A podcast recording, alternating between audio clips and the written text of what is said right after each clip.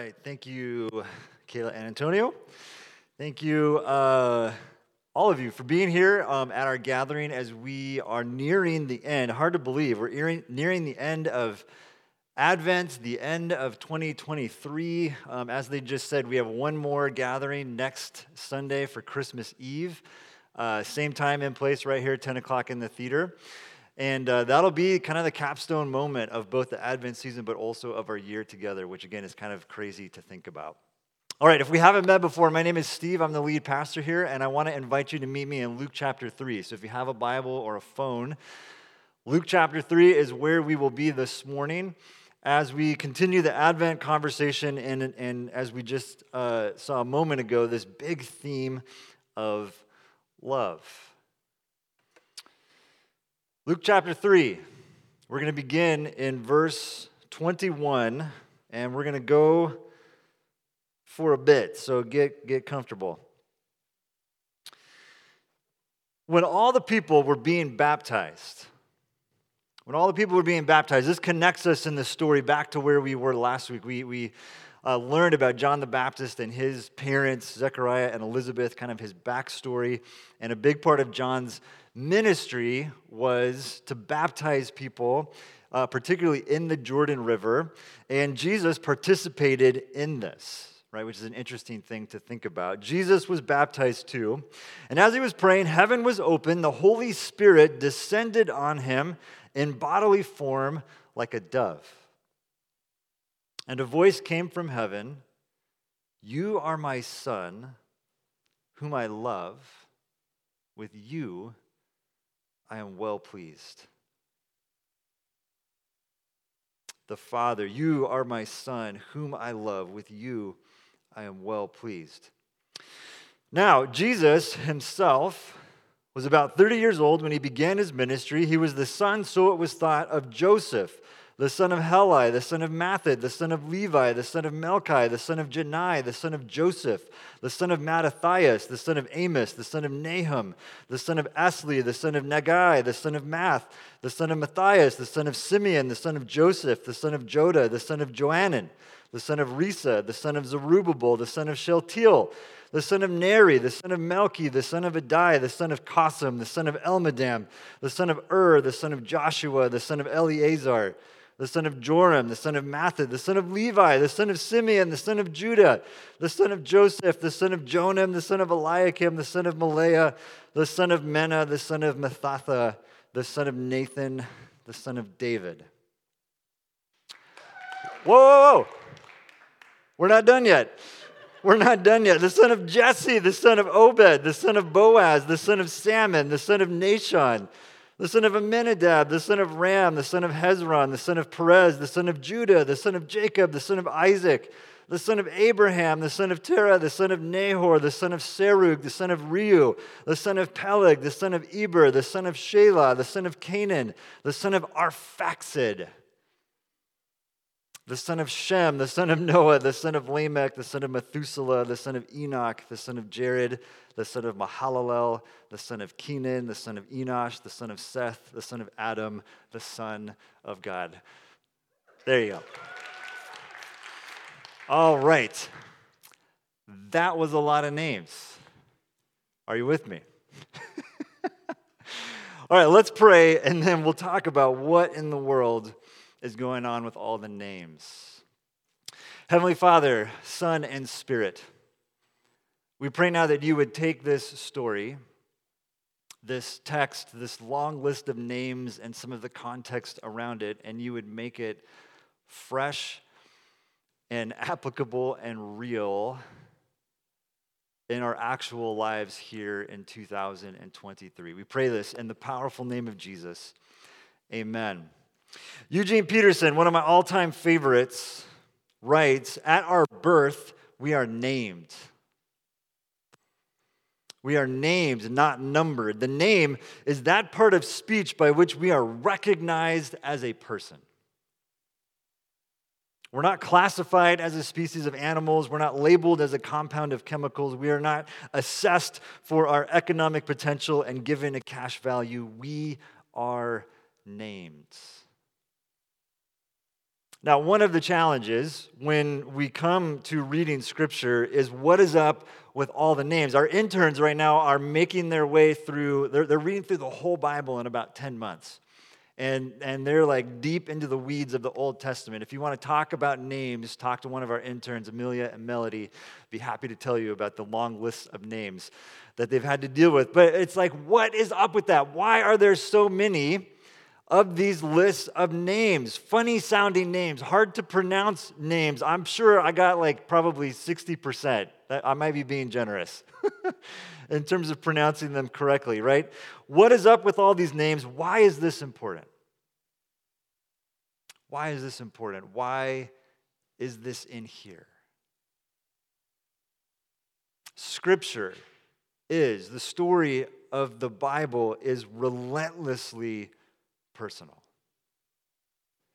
Relentlessly grounded in human history, relentlessly relational. We have this tendency, we want to abstract, we want to systematize, we want to turn the Bible into Instagrammable quotes or whatever it might be, and yet Scripture will always fight back against our tendency to want to turn it into something else. It will always push against that desire to abstract, to depersonalize. And one of the ways that it does this is through the names. We are named,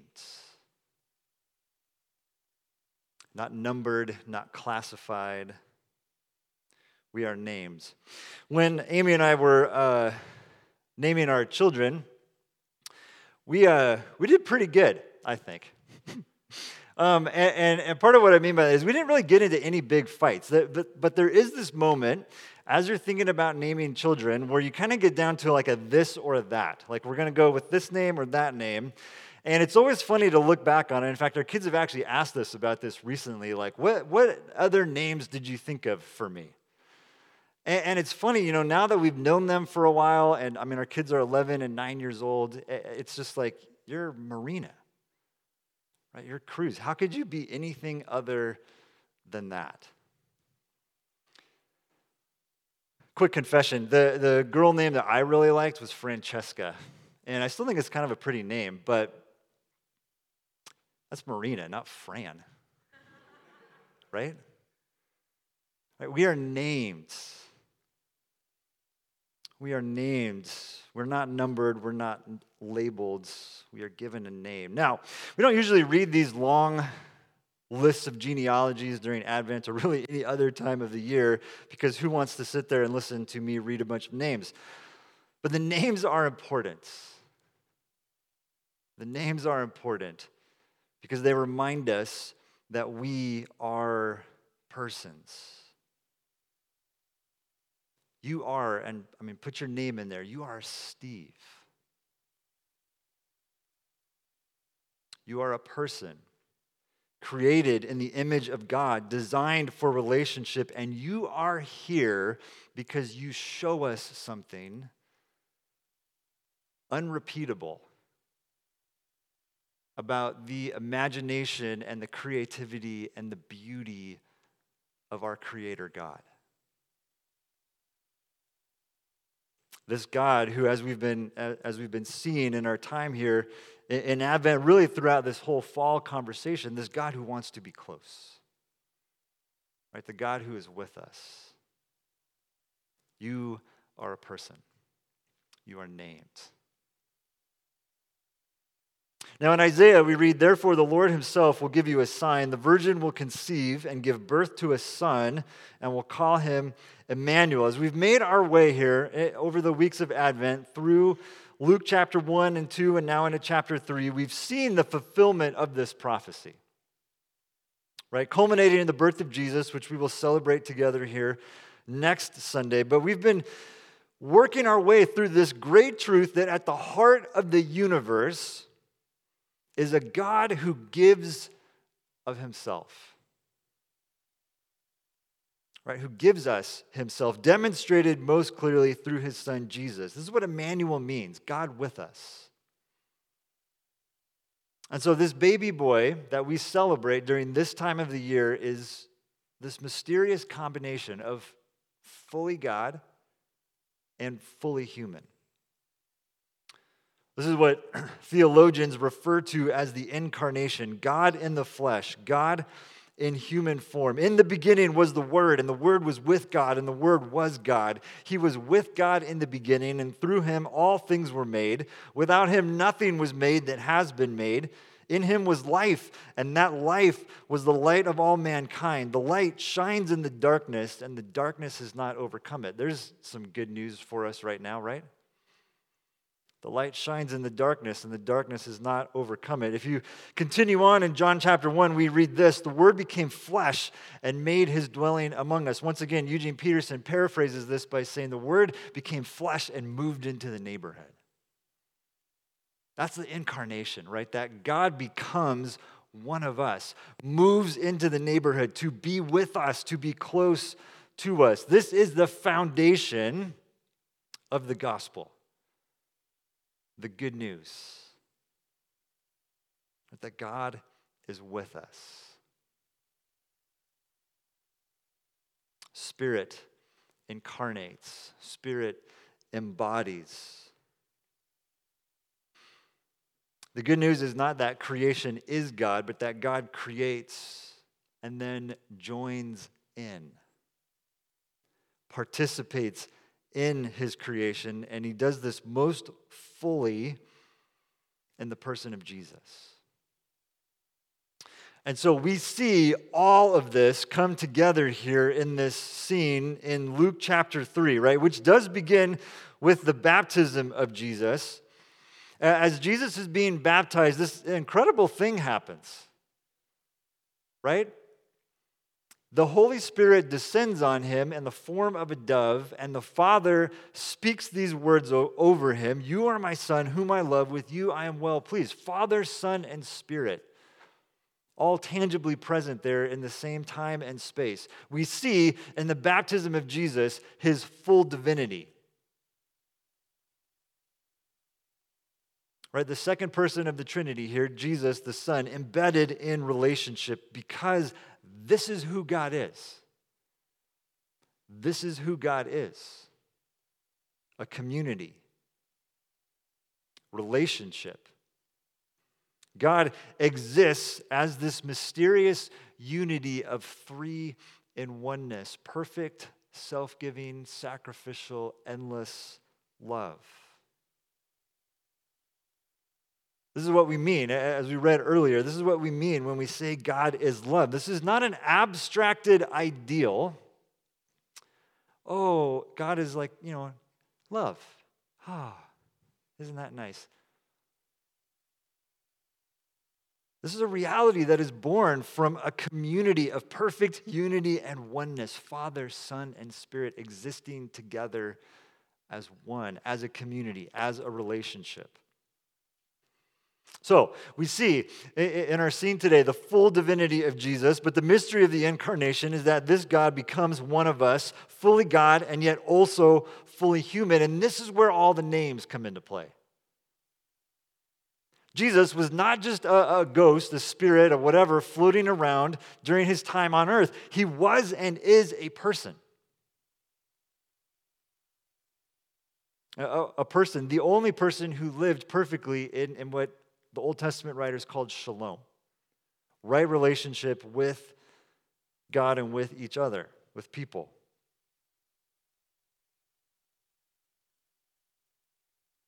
Jesus was in right relationship with the Father and the Spirit, but also deeply embedded in human relationships. Jesus had a history Jesus has a genealogy. Jesus has a family tree Joseph and Mary and brothers and sisters and cousins, and there are genes and traits and generational baggage, good and bad, that goes along with that. Jesus was fully God, but also fully human.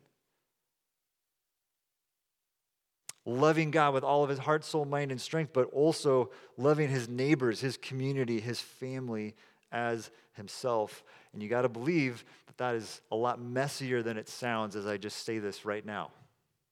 Right? This is the beauty and the mystery of the incarnation fully God and fully human. There's a lot of ways to sort of unpack how this is good news for us. I want to hone in on one of them now. In Hebrews chapter 4, we read this Therefore, since we have a great high priest, and, and the author here is in a kind of long section about talking, uh, talking about how awesome Jesus is. So, Jesus here is this high priest who has ascended into heaven, Jesus, the Son of God. Let us hold firmly to the faith we profess, for we do not have, and this is the part I want us to see right now, we do not have a high priest who is unable to empathize with our weakness. Think about that for a minute. God can empathize with your weakness. Again, not just in a like intellectual way, but can feel it, has felt that, knows what that's like in his body, his bones, his soul. God can empathize with us in our weakness. We have a God who has been tempted in every way, just as we are, yet he did not sin. So let us approach God's throne of grace, which is also an interesting thing, right? God's throne of grace. Not a throne of judgments, not a throne of authority, although those are parts of of him and, and what it means for him to be, uh, to be God, right? But the throne is named grace. We can approach the throne of grace with confidence so that we may receive mercy and find grace to help us in our time of need. We have a God who empathizes with us, feels with us knows what it means in all of its complexity, what knows what it means to be a human being, a person with a name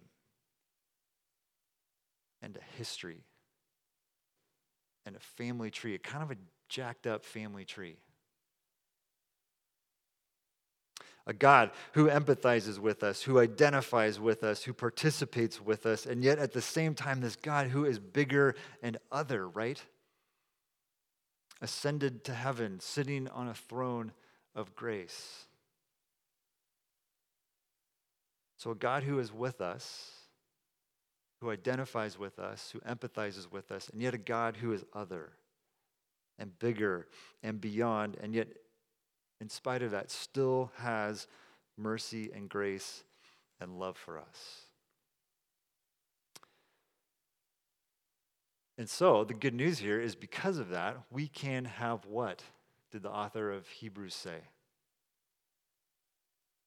Confidence. We can have confidence. Love, like Jesus, not an abstracted ideal, not just a good idea. True love is particular, it is specific, it is rugged, weathered, it is personal. God loves us. God loves you I'll make it I'll make it personal for me. God loves Steve. Again, not in a like, well, yeah, I just you know, I love people. They're great. No, God loves me in all my weirdness, all my quirkiness. God loves me in spite of my sin and my rebellion and all the ways that I blow it every single day. God loves me. Even in the midst of my sort of feeble attempts to do life, right? God loves me personally, Steve. And God loves you personally and all of your stuff. Put your name in there. I think one of the most significant things about the, the story we just read in Luke 3 is that Jesus is baptized and has this incredible moment of affirmation with God speaking over him before he starts his ministry. And, and even that is just an interesting thing to think about, right? The text mentions that Jesus is 30 years old when, when all this starts. He does ministry that you know calls disciples heals people teaches all the stuff that we read about in the gospels all of that happens in a three-year period. So for 30 years god was here with us fully human fully divine for 30 years before he did anything. Think about that for a minute. Okay that's 10 times the amount of time being a kid making chairs that's a carpenter joke and, whatever else that he was doing. Like, can you imagine 29 year old Jesus was probably like, come on, man, like, let's do this. No, you still have another year. Just hang out. So before he calls disciples, Sermon on the Mount, teaches, heals, goes around, confronts the Pharisees, all that stuff, before any of that, this is my beloved Son, with whom I am well pleased the last 30 years are not nothing wasted, whatever time. It's all part of it. Think about that for a minute. It's kind of crazy, right? Jesus deeply loved before he starts doing any of the big, quote unquote, big things that we think about when we think about Jesus. Love is practical, specific, rugged. At, at weddings, we often read these words from 1 Corinthians 13. If I speak in the tongues of men or angels, but do not have love, I am a resounding gong or a clanging cymbal. I love that metaphor. If I have the gift of prophecy and can fathom all mysteries and all knowledge, and if I have a faith that can move mountains but do not have love, I am nothing.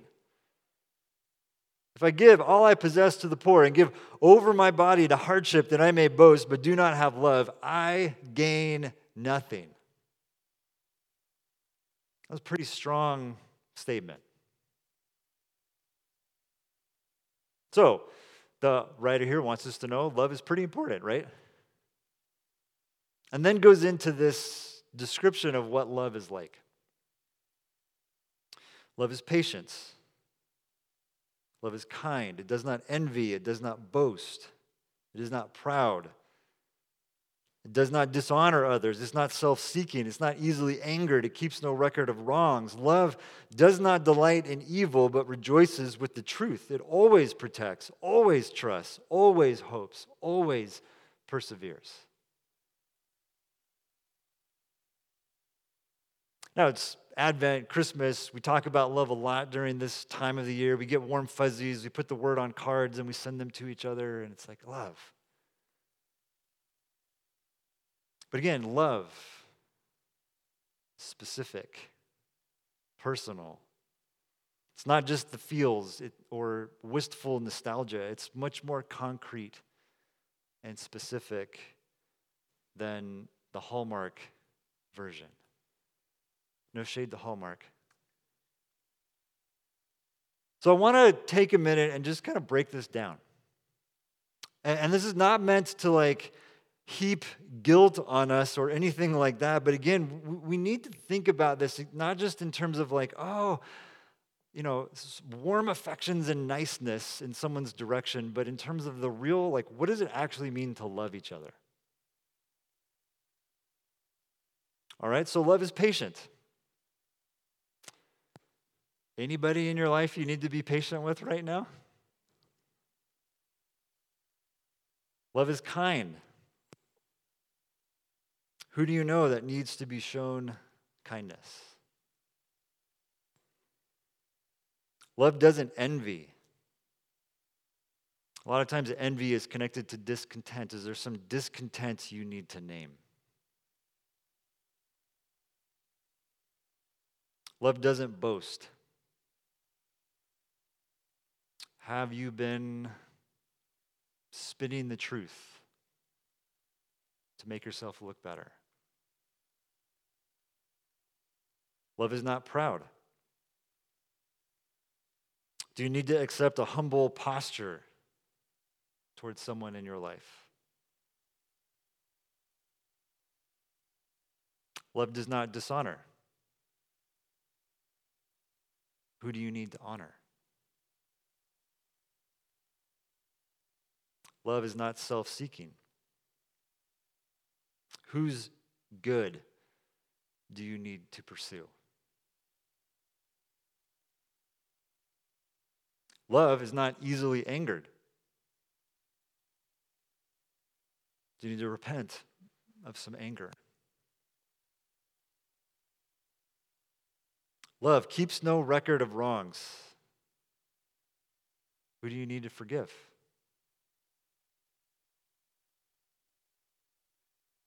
Love rejoices in truth. What truth do you need to hold on to, be reminded of, affirm? Love protects. Who needs you to stand up for them right now?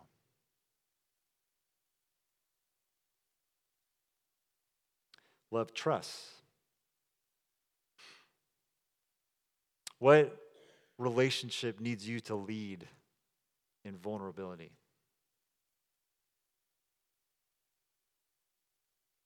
Love hopes. Who do you need to assume the best about?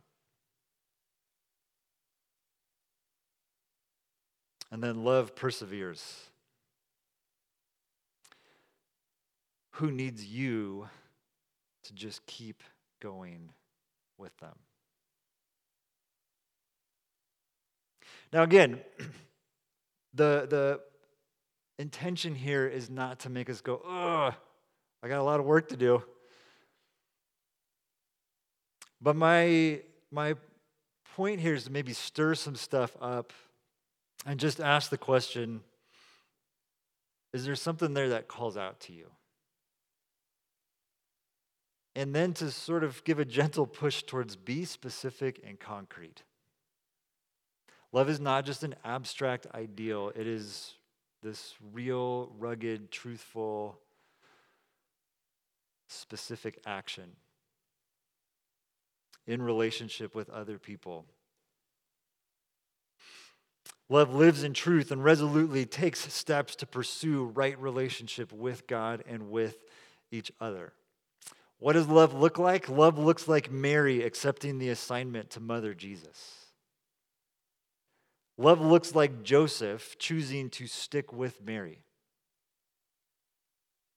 Love looks like Mary and Joseph parenting this very unique child together. Love looks like Jesus growing up in a community of undoubtedly odd people for 30 years. Love looks like that community then letting Jesus go so that he could do what God had asked him to do. Love looks like Jesus calling 12 weirdos to follow him, spending three years, almost every day for three years with them together. Love looks like Jesus turning the world upside down through his life and his teaching. Love looks like Jesus hanging on a cross his body broken, his blood poured out for the forgiveness of sins, for the healing of the nations. Love looks like an empty tomb.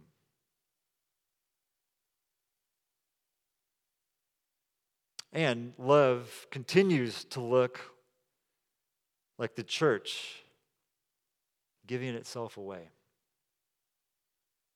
inviting people into a journey of discovery, pointing to the good news that resurrection has happened, that transformation is possible, that God is with us.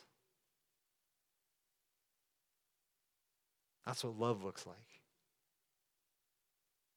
And so, what I want us to do here as we get ready for communion is, is I want us to sit in the quiet for a couple of minutes. And, and we can put that list of uh, things, qualities of love back on the screen. I just want you to sit with us for Two minutes. And again, what stirs for you? What aspect of love calls out to you? What, uh, what specific action do you need to take? And then as we prepare for the communion table, to remember this is not just about like, oh, you got to go do stuff, but to also receive. And to know this is how God loves you. Steve. Right? Put your name in there. God is patient with me. God is kind to me. Just go through the list, receive what love looks like, both from God, but also what does it mean for us to love people in our lives. Two minutes, and then I'm going to come and pray, and then we'll sing some songs together and take communion here.